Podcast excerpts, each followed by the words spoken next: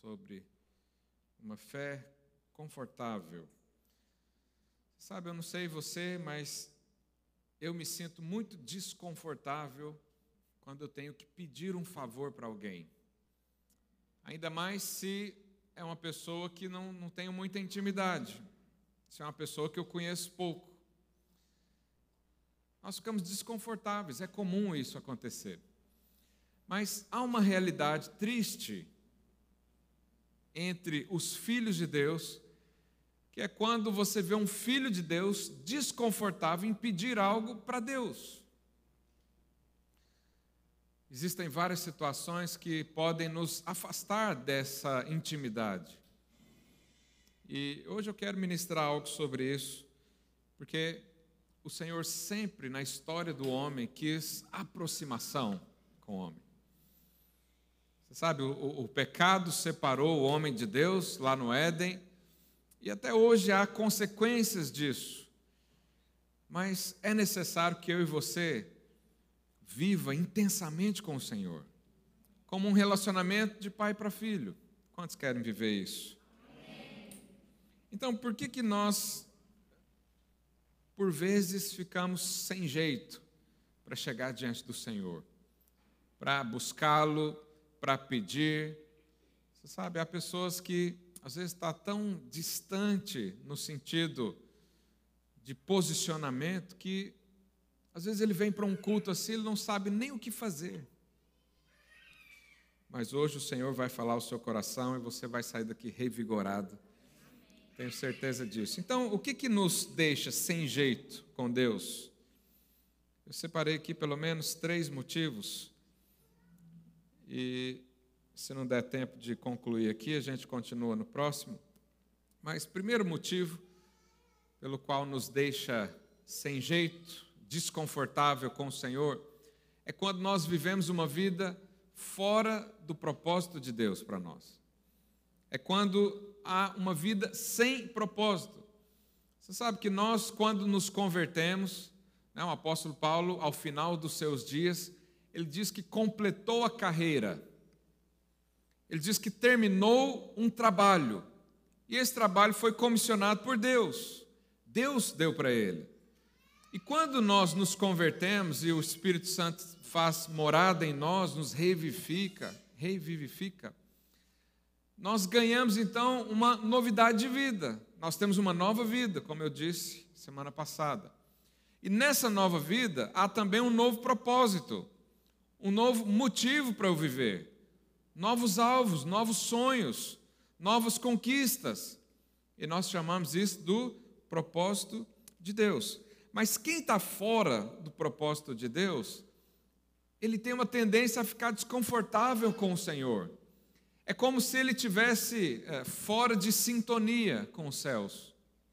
É como se Deus estivesse trabalhando e ele estivesse fazendo outra coisa, que na prática realmente é isso. Jesus disse: Meu pai trabalha até hoje e eu também. Qual que é a nossa palavra nesses dias? Eu também trabalho com Deus. Sabe, não tem sentido duas pessoas trabalharem juntas. Imagina se eu vou para a construção civil, por exemplo, tem lá o pedreiro, o servente, né, o ajudante, e o pedreiro ficar sem jeito de pedir ajuda para o ajudante. Não tem lógica isso, porque eles trabalham juntos, um depende do outro, um faz coisas com o outro. Mas quando a minha vida cristã é fria em relação ao que Deus faz, significa que eu estou vivendo uma vida fora do propósito. Significa que eu estou fazendo algo que não deveria. Ou que eu não estou fazendo algo que, que eu poderia fazer. Então a Bíblia nos chama de cooperadores de Deus. Sabe o que é um cooperador de Deus? Sabia que Deus te chamou para trabalhar com Ele? Ele não precisa de você, Ele tem força suficiente para todos nós juntos. Mas Ele te chamou e disse: Vem trabalhar comigo. E quem trabalha com Ele tem sintonia com Ele, anda no mesmo ritmo. E quem anda no mesmo ritmo tem uma comunicação que está sempre presente, está sempre ali. Deus não está distante de mim, porque eu ando com Ele todos os dias. Eu quero falar como Moisés, quando se apresentou, disse: Eu sou Moisés a quem fala a Deus face a face. Quantos querem dizer isso, esse testemunho de vida? Então, viver fora do propósito de Deus faz com que eu e você fique desconfortável para adorar ao Senhor, por exemplo. Eu te pergunto, se eu colocar você trancado num quarto e falar, olha, tem agora o seu momento com Deus. Uma, uma grande parte vai passar ali dezenas de minutos com o Senhor. Vai ter coisas para falar. Mas uma parte, ele vai achar que passou muito tempo. Nossa, eu já orei meia hora. Quando olha no relógio, passou quatro minutos. Ele já esgotou sua oração, já falou tudo que tinha que falar, já lembrou tudo que tinha que fazer, e agora ele está sem graça diante de Deus. Se a sua vida cristã é assim, significa que você está diferente do propósito, você está vivendo diferente do propósito. E quem vive diferente do propósito tem muito constrangimento com o Senhor. Eu já vi várias pessoas no, no, nos, nos, nossos cultos, né? O, a pessoa à direita está aos prantos e chorando, a pessoa da esquerda está no êxtase espiritual e ele está contando as lâmpadas. totalmente desconectado. Aí você fala, irmão, vamos orar ao Senhor, ele não sabe nem o que falar. Esse, ele tem uma fé desconfortável, ele não consegue crer totalmente. Ele não consegue relacionar-se com o Senhor totalmente. Ele é limitado. Mas fala para o seu irmão, não é o seu caso. Você tem uma fé confortável, você se sente bem perto do Senhor. Aleluia. É um peixe fora d'água. Imagina que nós estamos numa roda a conversar, né? E chega alguém ali e quer conversar conosco. Ele fica sem jeito, porque ele não quer atrapalhar. Você já ouviu aquelas pessoas que dizem, não oram ao Senhor, porque, imagina, nessa pandemia, Deus deve ter uma demanda grande demais. Deus está ocupado demais para resolver meu problema. Meu problema é tão pequeno perto do vizinho, que é maior. Esses são desconfortáveis, não sabem pedir. Estão fora do propósito do Senhor. E você sabe, o propósito de Deus sempre está na unidade do seu corpo. Aqui em Mateus 18, 19, diz assim: Em verdade também vos digo que, se dois dentre vós sobre a terra concordarem a respeito de qualquer coisa que porventura pedirem, ser-lhe-ás concedida por meu Pai que estás nos céus. Porque onde tiverem dois ou três reunidos em meu nome, ali estou no meio deles. Por que, que às vezes o cristão se sente tão só? Porque ele não se conecta ao corpo. Ele vive só. Ele é individualista. Você sabe, individualismo é uma das grandes potestades desse continente europeu. Isso cega as pessoas para relacionamento ah, com os outros. As pessoas são capazes de viver 40 anos na casa e nunca cumprimentar o vizinho do lado. As pessoas são capazes de crescerem e ignorar totalmente os relacionamentos com o pai, irmãos, filhos. Individualismo. Mas quem está no propósito de Deus, ele sempre está conectado. É sempre dois ou mais. Ele está sempre no meio de dois ou mais. Ele sempre preserva por isso. E quem está no meio de dois ou mais, sempre vai receber do Senhor, sempre terá sua fé edificada, sempre haverá crescimento. Ao passo que quem se isola, ele sai do propósito de Deus, a fé dele se torna desconfortável, ele não consegue mais crer em muita coisa. Então, esse é o primeiro.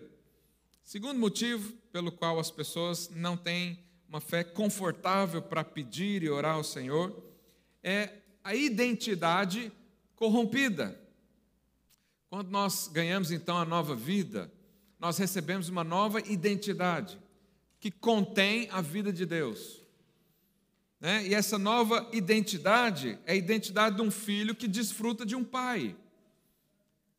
Você sabe, nós temos ah, muitos exemplos de relacionamentos com reis, e para você se relacionar com um rei, talvez a maioria de nós, se não todos, teria que fazer um curso de como relacionar com o rei. Você sabe conversar com o rei? Sim, você não vai chegar lá, bater na mão dele, fazer assim.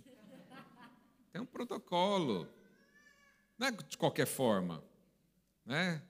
Talvez a maioria de nós aqui, como eu, é um plebeu, não, é, não foi criado na realeza. Mas você sabe que existe um ser que não precisa de nada para relacionar com esse rei? É o filho dele. O filho dele já nasce dando problema para ele. O filho dele tem liberdade. O filho dele não tem protocolo. O filho não pede licença para abrir o frigorífico da cozinha. Sabe, eu, meu pai é um pastor, um grande homem de Deus, lá em São Paulo, no Brasil, e ele cuida de mais ou menos umas 150 igrejas. Só na cidade de São Paulo tem a igreja tem 20 mil pessoas, adultos, fora crianças, que são mais umas 25 mil. Então, meu pai é um pastor que tem uma demanda muito grande. E Pessoas viajam centenas de quilômetros para conversar ali 40 minutos com ele. Outros esperam três, quatro semanas para ter um atendimento dele, para ouvi-lo, para ter orientações. Mas eu sou filho. Sabe quanto tempo eu espero para falar com meu pai? O tempo dele atender minha ligação. Porque eu sou filho. Filho, não tem protocolo. Eu não ligo para a secretária lá da, da igreja e falo, oh, marca aí que eu preciso conversar com meu pai. Não, eu ligo de vídeo, ele está dormindo, eu acordo ele. Por quê? Porque é, é meu pai. Esses dias ele me ligou, me pedindo uma opinião sobre um texto que ele estava escrevendo. Falei, meu Deus do céu, eu sou alguém. pastor de 25 anos de ministério pedindo opinião para o outro que acabou de nascer. Por quê? Porque relacionamento entre pai e filho é assim, é natural, é espontâneo, é gostoso. E eu sou privilegiado por isso. Vou fazer o quê? Eu não tenho culpa disso, sou filho. Tem gente que acha ruim. Ah, dá mais atenção para o seu filho do que para mim. É lógico. Mas você sabe que com Deus é a mesma coisa. Eu e você somos filhos de Deus. Eu e você não temos protocolo para chegar ao Pai. Eu e você não precisamos ser ensinados a ouvir a voz do Pai. Já viu aquelas pregações? Como ouvir a voz de Deus? Que balela, Ele é meu Pai. Ninguém ensinou meus filhos a relacionar comigo. Aliás, as pessoas só o afastam de mim mesmo com intenções boas. Mas por que, que alguns conseguem desfrutar desse relacionamento com Deus e outros não? Por causa da sua fé. Quem sabe que é filho amado, ele desfruta da mesa do Pai. Ele senta todos os dias para tomar um pequeno almoço com o Espírito Santo.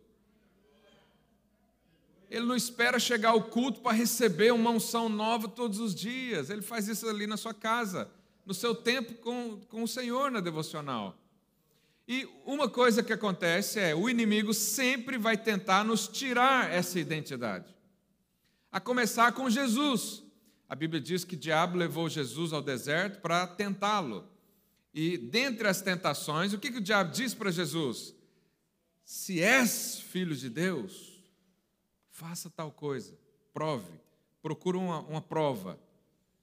Tenta saber se é isso mesmo. Ou será que você é filho de Deus mesmo? Deixa eu ver. Prova para mim. Será que é verdade? Aí acontece uma coisa ruim na sua vida, você está a conduzir, bate o carro, vem Satanás. Será que Deus te protege mesmo? Onde estava Deus nessa hora? Aí, eventualmente, você perde o emprego, acontece alguma coisa, vem sempre a voz de Satanás querendo deturpar a sua identidade. Mas mal sabia Satanás que Jesus, ao ser batizado por João Batista, minutos antes, o céu se abriu e houve uma voz do céu que disse o quê? Esse é o meu filho amado em quem eu me comprazo. Essa frase sustentou Jesus por todos os tempos, até na cruz. Uma verdade é capaz de mudar tudo na nossa vida. Só que o diabo não quer que você crê nisso. Ele quer afastar você do Pai. Ele quer dizer que você não é, é, é comportado o suficiente para estar com Deus. Ele quer dizer que você não merece ser abençoado hoje. Ele quer dizer que você não tem condições de estar com Deus, porque Deus é santo e você não é. Ele sempre vai questionar a sua identidade.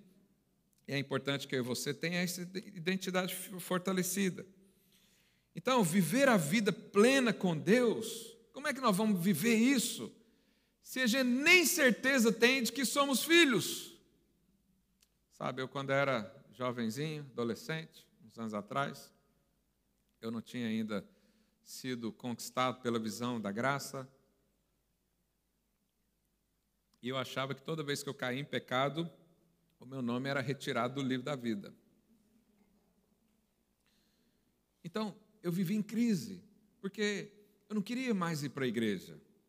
Porque eu estava cansado de ir para lá, pedir perdão pelos meus pecados, voltar e fazer a mesma coisa. E eu era honesto. Eu falava: não, eu não sou capaz disso. Eu não sou filho de verdade, porque se eu fosse filho eu era diferente. O diabo colocava isso na minha cabeça. Até o dia que eu entendi. A minha vida transformou. Eu sou filho, ninguém tira isso de mim. Essa é a minha identidade. Sou filho amado, não importa o que aconteça. Não importa se eu tropecei e caí, não importa se alguém me tirou, não importa se eu perdi alguma coisa, não importa se deu um acidente na minha vida, se alguém morreu, eu sou filho amado. E essa convicção levo para mim e vou levar para o resto da vida. Nós temos a história do filho pródigo, onde Jesus conta que havia um filho que pediu a herança antecipada do pai, gastou a herança toda com prostituição, com besteira, né? Tava se alimentar comida de porcos e lembrou da bondade do pai e disse: "Olha, eu acho que eu vou voltar para a casa do meu pai, porque até os empregados vivem melhor do que eu. E aí, quando ele voltou para a casa do pai, o pai o recebeu como? Como empregado? Não, como filho. Por quê? Porque ele nunca deixou de ser filho. E olha que interessante, o pai estava à porta. O pai estava à porta, à espera do filho. Que pai é esse? Verdade, a parábola tinha que chamar a parábola do pai amoroso, não do filho pródigo. Né? O povo põe atenção no menino, tem que pôr atenção no pai. E a Bíblia diz que quando o menino vinha o caminho, o pai saiu correndo. Eu não sei se você sabe as modas daquela época. Naquela época os homens usavam saias. E era uma saia comprida. Não era uma saia, era uma, uma túnica vestia aqui em cima e até embaixo. Só que não era aquela coisa assim pomposa, igual os reis de Portugal usavam, as rainhas. Era assim, justinha. Então não dava para correr com aquilo. O que, que o pai fez para correr? O que, que as irmãs têm que fazer para correr se vier uma onça na sua direção? Se tiver de saia, o que, que você faz? Você tem que levantar. Se tiver alguém ali, vê tudo. Desculpe, sorry. Agora você imagina um ancião respeitado, honrado, com muitos bens, com muita reputação, erguer suas roupas para correr atrás do menino perdido. Isso é o amor de Deus por nós. Como é que eu vou jogar isso fora para ficar crendo que eu não sou, que eu tenho que provar, eu não tenho que provar nada para ninguém. O Senhor me conquistou. E eu estou firme nessa verdade. Sabe, quem é filho, ele desfruta da herança. Qual que é a única condição para você receber uma herança? Ser filho. E essa condição já foi lhe dada lá na cruz. Na cruz do cavalo, você e eu nos tornamos filhos de Deus. A Bíblia diz que nós recebemos o poder de ser feitos filhos. Então eu já recebi. Mas quem não tem a sua identidade formada, firmada na palavra, ele não desfruta da herança. Porque o filho pródigo, ele teve que sentir necessidades para voltar. Ele sentiu na pele algo ruim e lembrou do pai, falou: Eu vou voltar. Mas o filho pródigo tinha um irmão. O irmão, quando viu o pai fazer festa para ele, ficou contrariado, nervoso. E ele disse para o pai: Pai, há quantos anos eu te sirvo? E o senhor nunca matou um cordeiro para mim? Nunca fez uma festa para mim?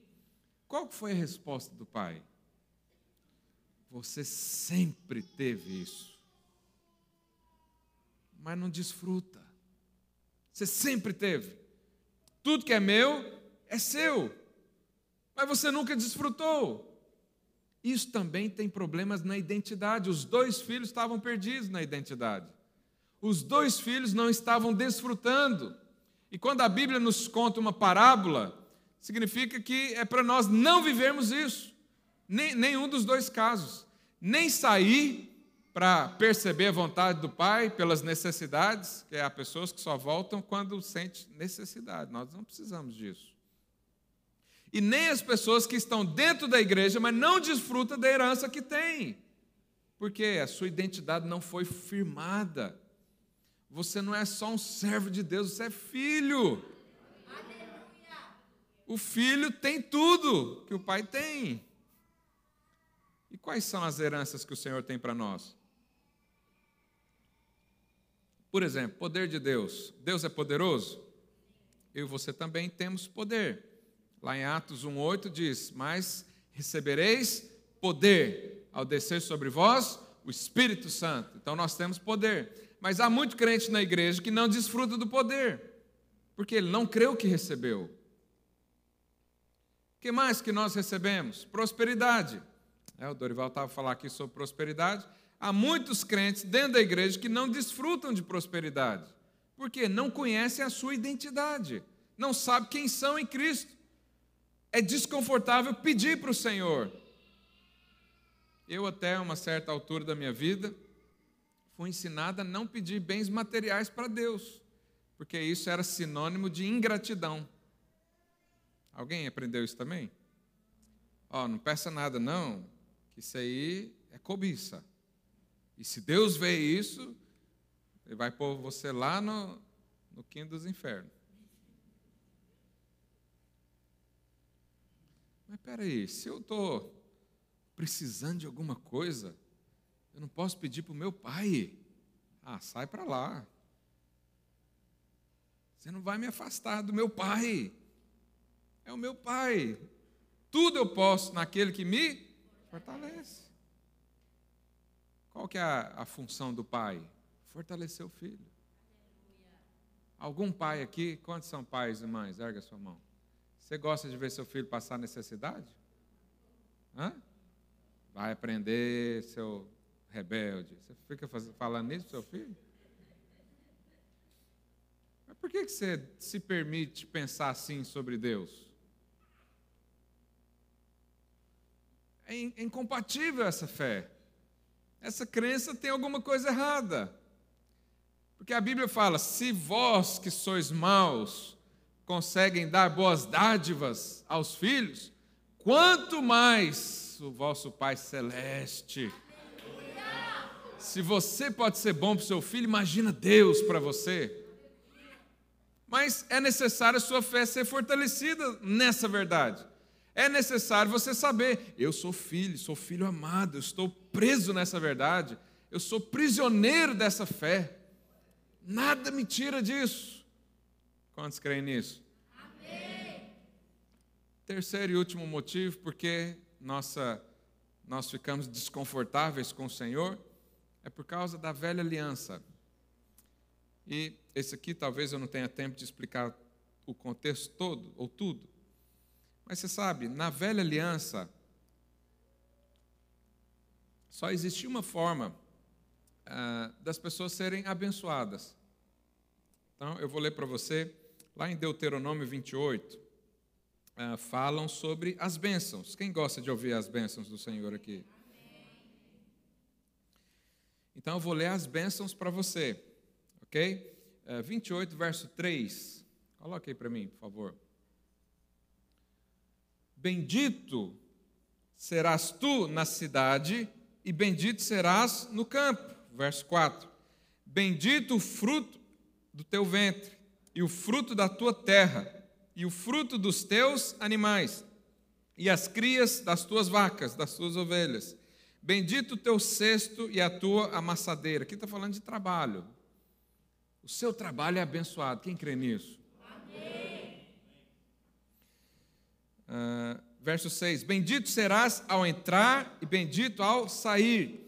O Senhor fará com que seja derrotado na tua presença os teus inimigos que se levantarem contra ti. Por um caminho sairão contra ti, mas por sete fugirão da tua presença. Aleluia. O Senhor determinará que a bênção esteja nos teus celeiros e em tudo que colocares as mãos, e te abençoará na terra que dá o Senhor teu Deus. Verso 10. E todos os povos da terra verão que és chamado pelo nome do Senhor e terão medo de ti. Verso 11: O Senhor te dará abundância de bens no fruto do teu ventre, no fruto dos teus animais e no fruto do teu solo, na terra que o Senhor, sob juramento aos teus pais, prometeu dar-te. Verso 12: O Senhor te abrirá o seu bom tesouro, o céu, para dar chuva na terra no seu tempo e para abençoar a toda a tua obra das tuas mãos.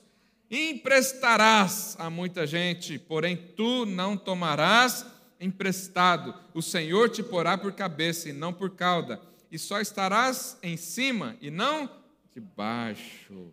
Aleluia. Quantos creem nessas palavras? Mas coloca o verso primeiro do capítulo. Vamos ver as condições para isso. A gente leu a consequência, a benção, mas vamos ver o que, que o Senhor falou antes. Se, diga se, se atentamente ouvires a voz do Senhor teu Deus, tendo o cuidado de guardar quantos mandamentos? Todos os seus mandamentos que hoje te ordeno. O Senhor teu Deus te exaltará sobre todas as nações da terra. Se ouvires a voz do Senhor teu Deus, virão sobre ti e te alcançarão todas essas bênçãos. Então, olha que interessante. Nós lemos as bênçãos aqui. E agora tem a condição para a bênção. Qual que é a condição? Se você ouvir atentamente e obedecer todos os mandamentos. Obedecer todos. O apóstolo Tiago fala que quando você não obedece um mandamento, você está descumprindo quantos? Todos, porque Deus é um só. E você sabe, Deus só pode abençoar quem é justo. E só é justo quem obedece os mandamentos. E aqui entra um problema. Quem de nós aqui dessa sala consegue obedecer todos os mandamentos para receber essas bênçãos? Alguém? Então, como é que nós vamos receber essa bênção? Essa é a velha aliança. A velha aliança determina que só pode receber quem merece, quem fez por merecer.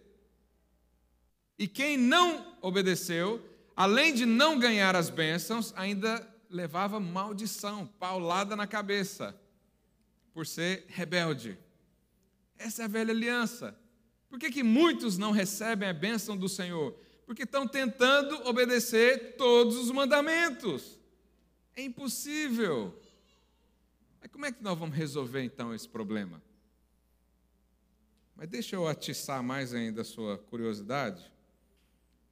Lá em Provérbios 10, a Bíblia fala sobre o contraste entre um justo e um perverso. E ele diz, no, no verso 3, o Senhor não deixa ter fome o justo, Olha aqui para você ver as bênçãos para o justo. Verso 6: Sobre a cabeça do justo há bênçãos. Verso 7: A memória do justo é abençoada. Verso 11: A boca do justo é um manancial de vida. Verso 16: A obra do justo conduz à vida. Verso 20: Prata escolhida é a língua do justo. Aleluia. Verso 21. Os lábios do justo apacentam a muitos. Verso 25. Como passa a tempestade, assim desaparece o perverso, mas o justo tem perpétuo fundamento. Quantos dizem glória a Deus? Verso 30. O justo jamais será abalado, mas os perversos não habitarão a terra. A boca do justo produz o que? Sabedoria. Verso 32. Os lábios do justo sabem o que agrada. Capítulo 11, verso 8. O justo é libertado da angústia, mas o perverso a recebe em seu lugar. Então, tem muitas bênçãos para o justo na Bíblia. A grande questão é: quem são os justos? Pela velha aliança, são os que obedecem toda a lei. E quando não obedecem, alguém tinha que morrer no seu lugar. Naquela época, poderia matar um animal. Hoje, os judeus não matam animais porque eles não têm o templo. Mas eles ainda carregam a maldição da lei, do descumprimento da lei. Então, existiu algo novo que eu preguei domingo passado. Uma nova aliança, um novo e vivo caminho. Foi Jesus Cristo. Agora a situação muda completamente. Porque o Senhor agora nos deu uma outra opção de sermos justos. Qual é? Qual foi essa? Romanos 3, vamos lê-la comigo, abre a sua Bíblia. É importante você acompanhar isso para isso ficar fixado na sua mente, no seu conhecimento. Romanos 3, uh, verso 10, diz assim: Como está escrito, não há justo, não há. Se a gente procurar um justo aqui nessa sala, não vamos achar. Todo mundo aqui pecou, todo mundo aqui tem algo para ser cobrado. Né? Nenhum sequer. Não há quem entenda, não há quem busque a Deus. Verso 12 todos se extraviaram a uma, se fizeram inúteis. Não há quem faça o bem. Não, pastor, mas eu sou uma pessoa boa. Eu vou chegar lá no céu, São Pedro vai estar lá na porta e vai dizer: Você merece entrar no céu? Ele vai falar: Que é isso? Eu ia na igreja videira lá de Lisboa, pastor Felipe lá, todo domingo eu estava lá, dava o dízimo certinho. Não faltei nenhum mês, só o dia que eu fiquei apertado. Aí, o que, que vai acontecer nessa hora? Ele vai falar: bom, então você é bom segundo as suas obras, então vamos testar tudo isso. Vamos pegar a lei e passar um pente fino na sua vida. Aí começa a vir o quê? Os apontamentos.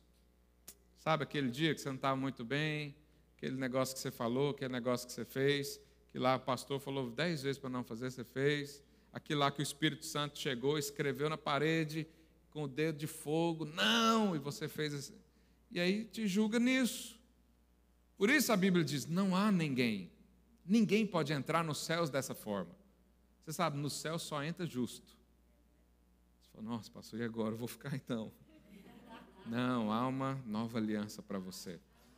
Há uma novidade de vida para você. Há uma nova oportunidade, uma nova esperança, uma nova vida para mim e para você. E aí ele diz: verso 19. Ora, sabemos que tudo o que a lei diz aos que vivem na lei, o diz para que se cale toda a boca e o mundo seja culpável perante Deus. É isso que eu te falei. Se alguém quer dizer que é justo perante a lei, a própria lei vai calar a boca dele e dizer que ele é condenado. Quantos estão acompanhando o raciocínio aqui? Amém. Ok, verso 20. Visto que Ninguém, diga, ninguém. ninguém. Você está nesse grupo aí? Ninguém? Eu estou. Ninguém é ninguém. Ninguém. Qual que eu estava lendo? Verso 20. Visto que ninguém será justificado diante dele, diante de Deus, por obras da lei. Ninguém. Ninguém pode chegar diante de Deus e dizer: Eu sou justo porque eu cumpri nove dos dez, pelo menos. Ah, Deus, olha, se for pegar a balança, eu fiz mais bem do que mal. Então, eu sou justo. A Bíblia diz o quê? Ninguém será justificado por causa da sua obediência. Ninguém. Nossa, pastor, o problema está aumentando, hein? Tem saída no fim do túnel? Tem. Vamos continuar, verso 21. Mas agora, sem lei, vai vendo. Isso aqui, quando um legalista, um moralista lê, ele arrepia. Ele não consegue entender. Como assim, sem lei? Sabe o que a nova aliança fez na prática? A Bíblia diz que o diabo nos acusa de dia e de noite. Você sabe, só há acusação com uma prova e com uma lei. Por que, que alguém pode ser acusado de roubo? Porque há uma lei que diz que não pode roubar. O que, que Deus fez comigo e com você? Vou falar bem rasgado para você entender, talvez choque alguns. No dia do julgamento seu, pelos seus pecados, Deus já fez isso hoje, mas isso você vai ver lá na hora. Não vai haver lei para condenar você.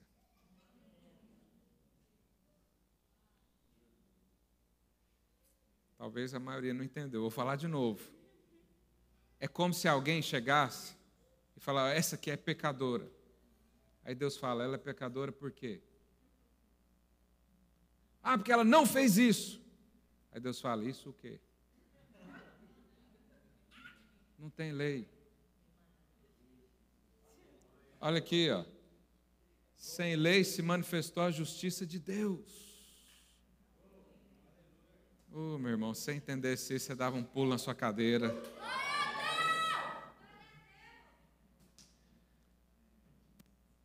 Mas vamos continuar então. Vamos ler a Bíblia, que eu falando só, talvez você não acredite. Sem lei se manifestou a justiça de Deus, testemunhada pela lei e pelos profetas. Justiça de Deus mediante a fé. Em quem? Jesus. Para todos e sobre todos os que creem. Porque não há distinção, pois todos pecaram e carecem da glória de Deus, sendo justificados como? Gratuitamente. A nova aliança, qual que é a prática para você entender a nova aliança? Jesus, a Bíblia fala que Jesus veio sem pecado, ele não pecou. Ele não tinha natureza humana, ele não veio do pecado, não foi gerado na iniquidade, conforme o salmista diz que eu e você fomos. Então Jesus veio e obedeceu toda a lei, cumpriu todo o requisito, e ele recebeu o título de justo, de santo. João, lá na visão do Apocalipse, ele vê um livro todo selado, fechado, e ele entra em desespero e diz: Quem que vai abrir esse livro? Quem que vai descobrir os mistérios de Deus? Ele chora. E vem uma voz e diz: Há um que pode abrir o livro. Ele é justo, ele é santo, ele é o Cordeiro de Deus. Esse é Jesus. Aí vem Jesus que cumpriu toda a lei, que foi intitulado santo, justo. O que, que ele fez, João Vitor? Ele pegou esse título e colocou em você. E disse: Você é justo. Mas por que, que o João Vitor se tornou justo? Porque ele obedeceu toda a lei, porque ele se arrependeu de todos os seus pecados, porque ele matou um boi, um, cabrito, uma ovelha para eliminar os seus pecados?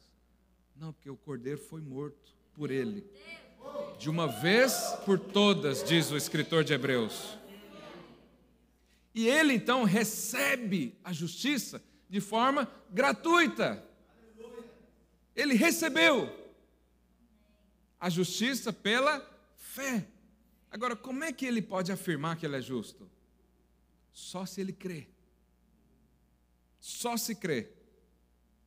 Se ele não crê nisso, Paulo diz: a graça se tornou vã. É inútil. Ele vai tentar ser justo pelas obras. Ele vai largar a fé e vai para as obras. Por isso, diz que sem fé é impossível agradar a Deus. Porque quando Deus olha para ele, a justiça de Deus diz: esse aqui é justo.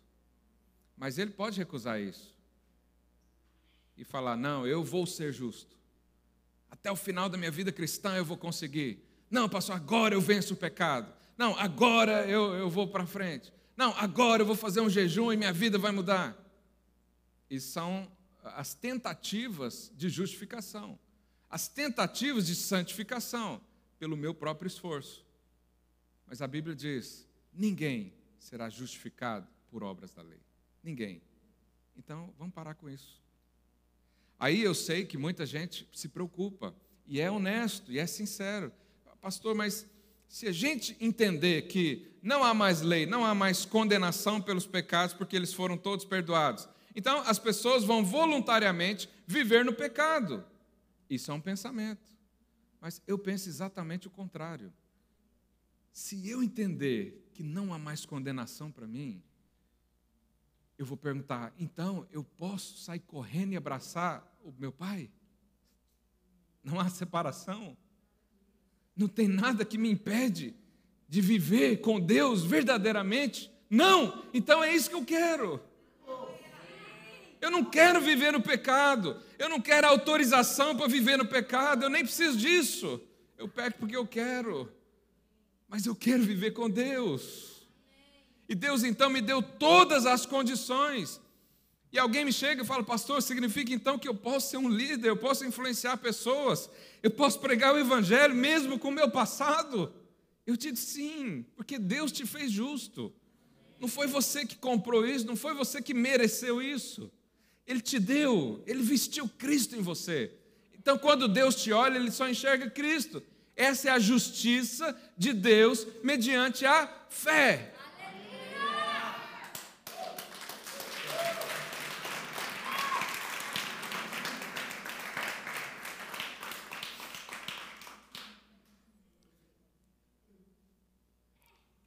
Então, Romanos 3, 23, já estou quase encerrando. Pois todos pecaram e carecem da glória de Deus, sendo justificados gratuitamente por sua graça. 25. A quem Deus propôs no seu sangue como propiciação mediante a fé, para manifestar a sua justiça, por Deus, na tolerância, deixando impunes os pecados anteriormente cometidos. Aleluia. Tendo em vista, verso 26, a manifestação da sua justiça no tempo presente. Falei para o seu irmão, você não vai ser justo, você já é. A justiça de Deus foi lá atrás para o efeito ser hoje. Você não vai ser lá no final dos seus dias. A balança não vai contar a sua vida, vai contar a sua fé. tendo em vista a manifestação da sua justiça no tempo presente, para ele mesmo ser justo e o justificador daquele que tem fé. Verso 28. Concluímos. O apóstolo Paulo termina o raciocínio. Pois que o homem é justificado pela fé. Aí isso aqui tem uma coisa que também arrepia os moralistas, os fundamentalistas quem prega a lei não gosta desse versículo. Eles, na verdade, nem sabem explicar isso porque ainda não tiveram revelação. Eu não condeno ninguém por causa disso, mas dou graças a Deus porque eu entendi. Concluímos, ou seja, qual é a verdade? O homem é justificado pela fé, independente das obras da lei. Isso significa você não precisa cumprir toda a lei para ser declarado justo. Você pode só crer que Ele já te deu isso. Pastor, mas e a lei? Você está tão preocupado com a lei? Verso 31 ele diz: Anulamos, pois, a lei pela fé? Não, de maneira nenhuma. Antes, confirmamos a lei. Por quê? Quem sabe que é justo, quem crê que é justo, produz obras de justiça. Logo, a lei é consequência para mim. Eu não, tenho que, eu não tenho que me esforçar para honrar os meus pais, porque a graça me faz honrar até quem é meu inimigo. Eu não tenho que me esforçar para amar o irmão, que eu oro até pelo quem, por quem me amaldiçoa. Eu não tenho que me esforçar para amar a Deus, porque é um Deus que me ama tanto. É um prazer corresponder. Então a lei para mim não serve mais. Ela não tem, não mais nada a ver com a lei. Cristo é tudo. E quando eu me alimento dessas verdades, a lei é confirmada. Porque a lei fala de Deus, Deus é perfeito. E nós nos tornamos a cada dia contemplando como por espelho a sua glória. Somos transformados dia a dia. Somos transformados, somos elevados e podemos viver dessa forma. Sabe, a justificação é um dom, é um presente, Deus te deu. E o, o pensamento que impede uma nossa, a nossa fé confortável, é, mas você nem fez por merecer, como é que você vai pedir algo para Deus? E muitos ainda até usam outro versículo que fala: você vai chegar diante de Deus com mãos vazias falando de oferta, mas nossas mãos estão cheias. Sabe por quê? Porque nós somos justos e as nossas mãos só produzem obras de justiça. Deus não consegue ver pecado na sua vida. Deus não consegue ficar olhando as suas transgressões. Deus nem se importa, ele tem uma amnésia santa. Ele diz: dos seus pecados jamais me lembrarei. Jamais.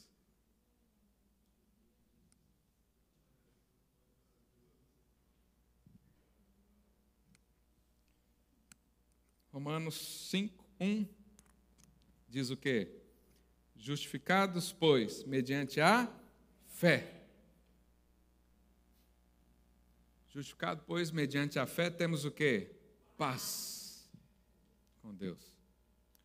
Você sabe, paz era uma bênção que quem vivia na velha aliança não tinha.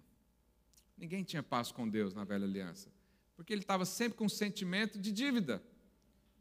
Ainda hoje, quem vive debaixo da velha aliança tem sentimento de dívida.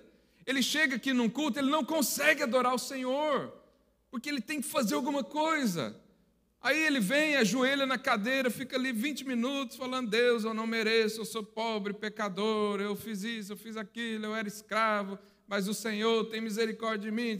Aí ele sente que pagou, Aí depois que ele pagou, entre aspas, porque ele não pagou coisa nenhuma, porque o nosso pecado já foi pago, não tem jeito de pagar de novo.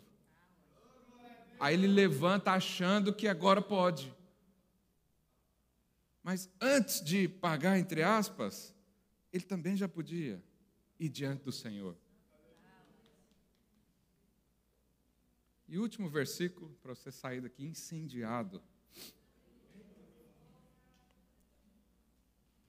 Hebreus 4,16.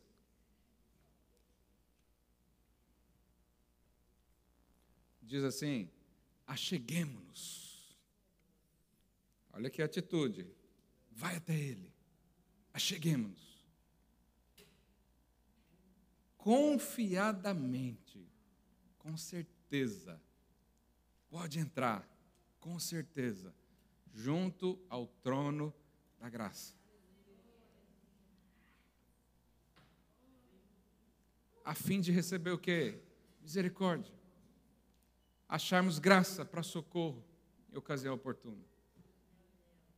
Sabe o que, que Deus está falando aqui para nós? Eu não quero saber o que está acontecendo na sua vida. Vem para mim. Quem tem sede, vem a mim e beba. Então, hoje é um dia que Deus separou para nós para liberar bênçãos. Então, nós lemos aqui, onde dois ou três estiverem reunidos em meu nome, ali estarei. Jesus está aqui. Mas Jesus, o Pai e o Espírito são um, os três estão aqui. A Bíblia fala que os anjos acampam ao nosso redor. Então, os anjos estão aqui também. E a grande pergunta é: quem é justo para receber hoje as bênçãos do Senhor.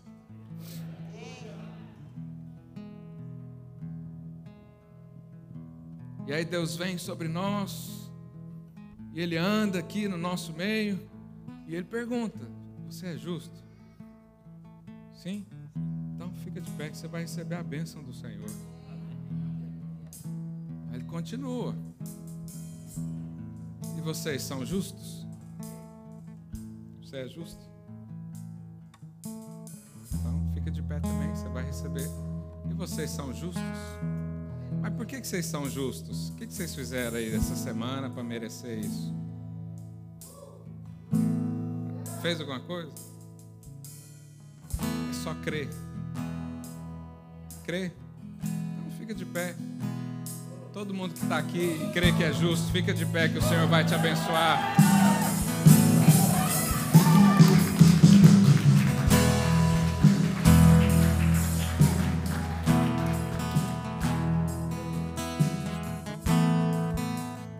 Jamais permita que você não tenha fé o suficiente para chegar até Ele. Nós acabamos de ler aqui, pode chegar com ousadia. O que é ousadia? Ninguém quer, mas eu quero, eu vou lá então. Isso é ousadia. Não merecia, mas eu posso, então eu vou lá. Não tenho princípios morais para ser declarado justo, mas o Senhor quer me dar a justiça. Então eu vou aceitar. Isso é entrar confiadamente no sacrifício de Jesus. Então, nessa hora, enquanto nós cantamos, eu queria que você orasse a Deus. Não há nada que te impeça disso. Se tem algo que te deixa desconfortável para orar, para receber, agora é o momento de você lançar fora e afirmar a sua identidade e afirmar que você recebeu o dom da justiça, afirmar que o Senhor te fez justo você crê. Só isso, você decide crer. Então as suas palavras hoje é Deus, eu creio que o Senhor me fez justos. Eu creio que as bênçãos do Senhor vêm até a minha casa. Eu creio que eu sou abençoado na entrada, na saída, no meu trabalho, na minha família, no meu financeiro. Eu creio porque o Senhor me deu, o Senhor me abençoou, porque eu fui declarado justo e eu sou justo pela fé. Não são as minhas obras, não é o meu comportamento, é a minha fé. E eu decido crer nessa manhã, em nome de Jesus.